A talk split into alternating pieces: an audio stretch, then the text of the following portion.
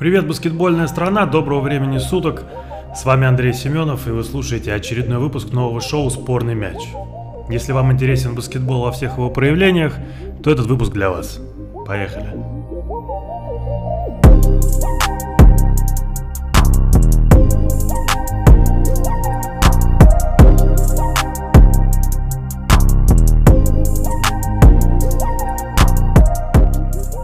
Приветствую, уважаемые любители баскетбола. Сегодня первый полноценный выпуск. И начнем небольшую мини-серию, в которой буду рассказывать о составе и состоянии профессионального баскетбола на стране. И сегодня пойдет речь о основном турнире чемпионате Единой лиги ВТБ. В далеком 2009 году стартовал первый сезон Единой лиги ВТБ. Там тогда участвовало всего 8 команд, три из них всего были российские, правда это были самые основные команды – ну, существовала пару лет она параллельно с ПБЛ, это аббревиатура профессиональной баскетбольной лиги, где играли большинство наших российских команд. Через пару лет эти обе лиги объединились. Русские команды, которые не пошли в ВТБ, они пош... а отправились в Суперлигу 1. Было очень много команд из разных стран, участвовал и Жальгерис из Литвы, были и украинские команды, и польские, и Финляндия – но на сегодняшний день осталось 8 российских команд и 4 иностранные. То, что изначально задумывалось как международный турнир, сейчас стало де-факто чемпионатом России по баскетболу с добавлением нескольких, если быть откровенными, не самых лучших европейских команд.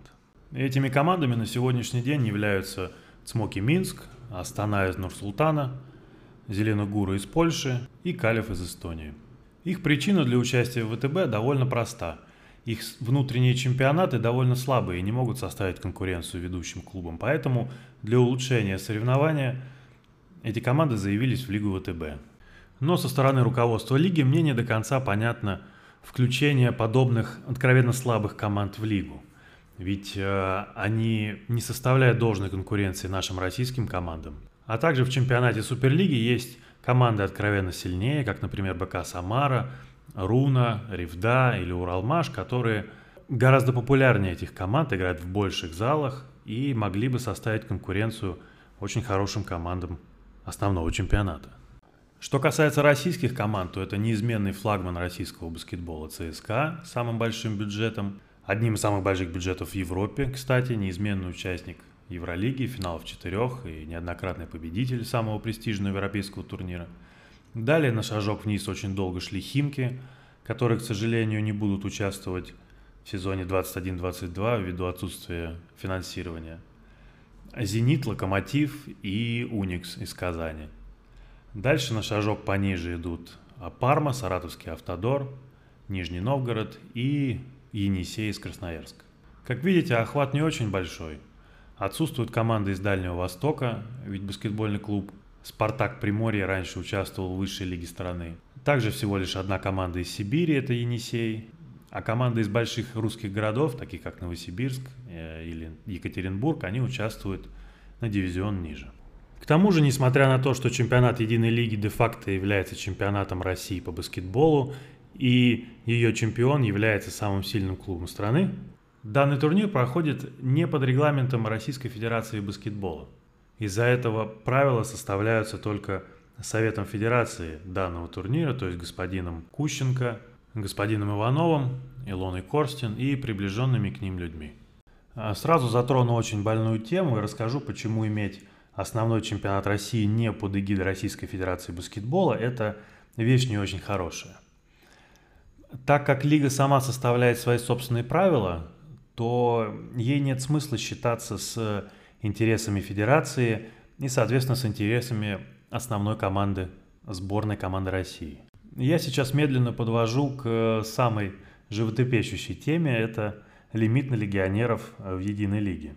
На данный момент она составляет 7 а, игроков в заявке команды, 6 в заявке на игру. То есть 6 плюс 6. 6 русских, 6 иностранцев. Дело в том, что в баскетбол одновременно играет только 5 человек. Итого, если у тебя в команде есть 6 иностранцев, и плюс у тебя иностранный тренер, то, скорее всего, получается так, что играет 6 иностранцев плюс 2 русских игрока на вспомогательных ролях. Исключение у нас составлял Алексей Швед, который был лидером баскетбольного клуба «Химки» и тянул за собой команду и был одним из лучших э, забивающих в европейских турнирах, а также баскетбольный клуб «Нижний Новгород», где иностранцев не 6, а обычно меньше, 3 или 4. Соответственно, ставка там сделана больше даже на русских игроков, чем на иностранцев. Итого результатом данного лимита у нас сейчас являются неудовлетворительные выступления сборной России на международных турнирах. К сожалению, мы второй раз подряд пропускаем Олимпийские игры. Вообще тема лимита на легионеров сейчас обсуждается в самых верхах нашего правительства, потому что очень неудачно выступила сборная России на чемпионате Европы этого лета. Из-за этого появилось очень много сторонников отменить лимиты полностью и пусть играют сильнейшие. И какая-то логика в этом, соответственно, есть. Но, к сожалению, эта логика абсолютно неприменима к баскетболу, и сейчас объясню почему. В баскетболе очень много американцев любой ценовой категории, от тысячи долларов в месяц до зарабатывающих многие миллионы. При любом, даже самом маленьком бюджете можно теоретически набрать 12 американцев. Поэтому все чемпионаты в Европе вводят хотя бы какой-то лимит, чтобы защитить своих игроков и дать им где играть. К тому же по правилам э, русский паспорт приравнивается к американскому в плане лимитов и ограничений в случае, если наш игрок хочет куда-то поехать играть из страны. Поэтому даже на небольшую зарплату в Европе берут не русского игрока, а американца.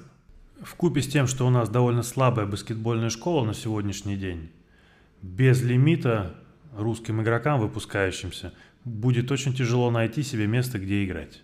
И поэтому какой-то лимит на легионеров должен существовать. Сейчас он 6 плюс 6. В золотые годы российского баскетбола, нулевые и начало э, десятых годов, э, существовало 3 плюс 2, так называемый лимит. Это когда на площадке всегда было два русских игрока. И наши ребята получали постоянную игровую практику, которая потом переносилась на игры сборной и означала хорошие результаты для нашей команды. Факт остается фактом. Данный лимит на легионеров надо менять. В какую сторону? Мне кажется, что в сторону ужесточения. Кто-то поспорит в другую, но мне кажется, что это не выход из сегодняшней ситуации. Отменить полностью лимит на легионеров можно тогда, когда у тебя очень много своих хороших игроков. Своя сильная баскетбольная школа, производящая большое количество молодых ребят.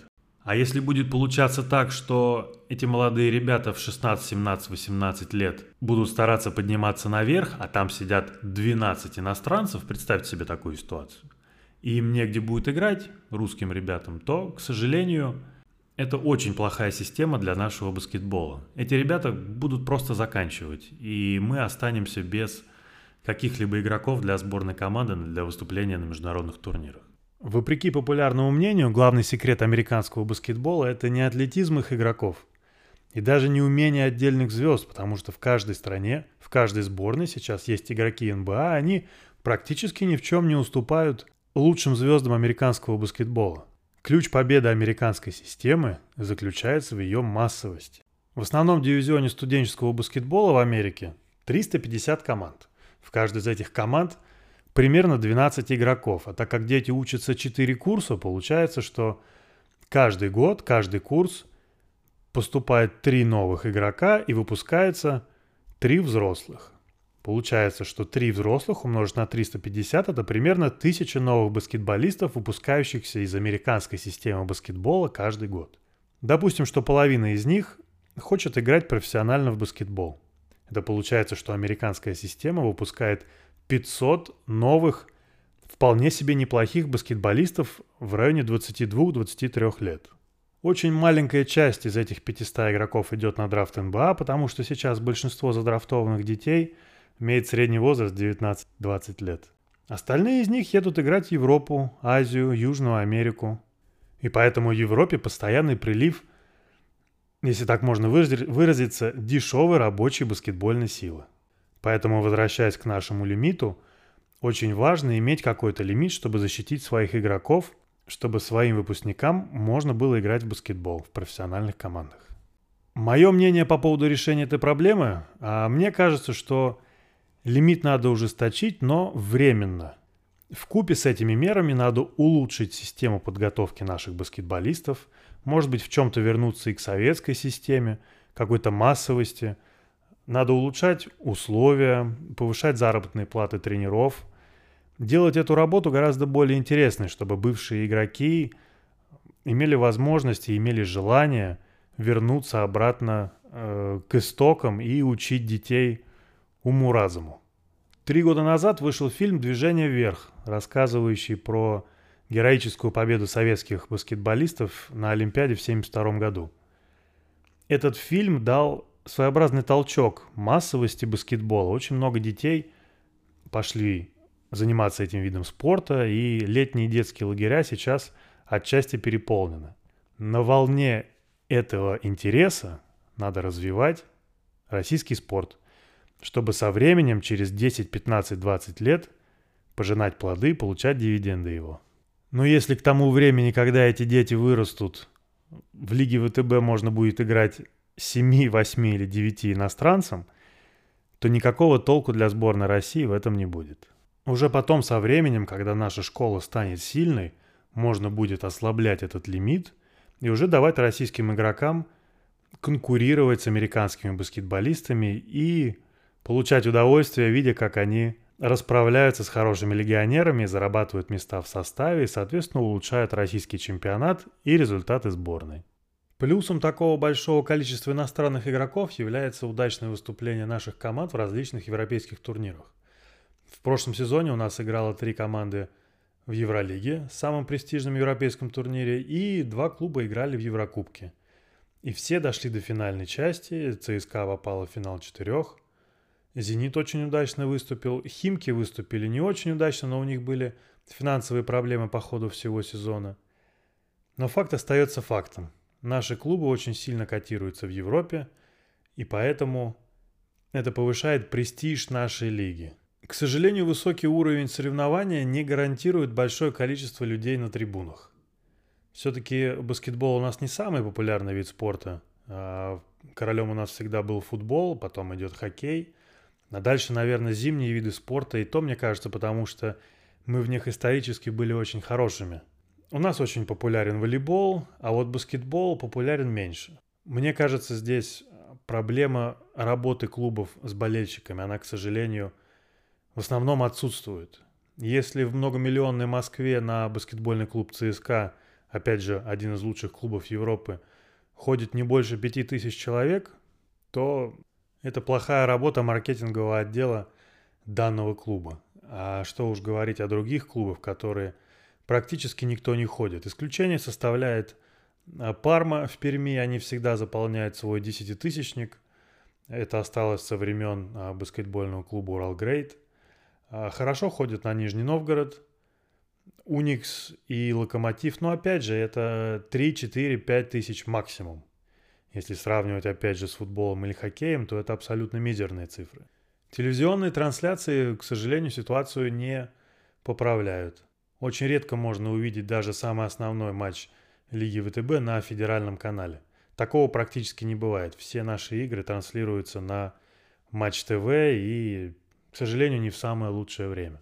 Опять же, чтобы подытожить ситуацию в основном чемпионате нашей страны, можно сказать, что она довольно плачевная. Да, у нас очень высокий уровень соревнования, но добывается он за счет больших денег, а не грамотной работы. Старая добрая спортивная мудрость дешевле купить готового игрока, чем вырастить своего, она по-прежнему здесь работает и работает идеально в этой лиге.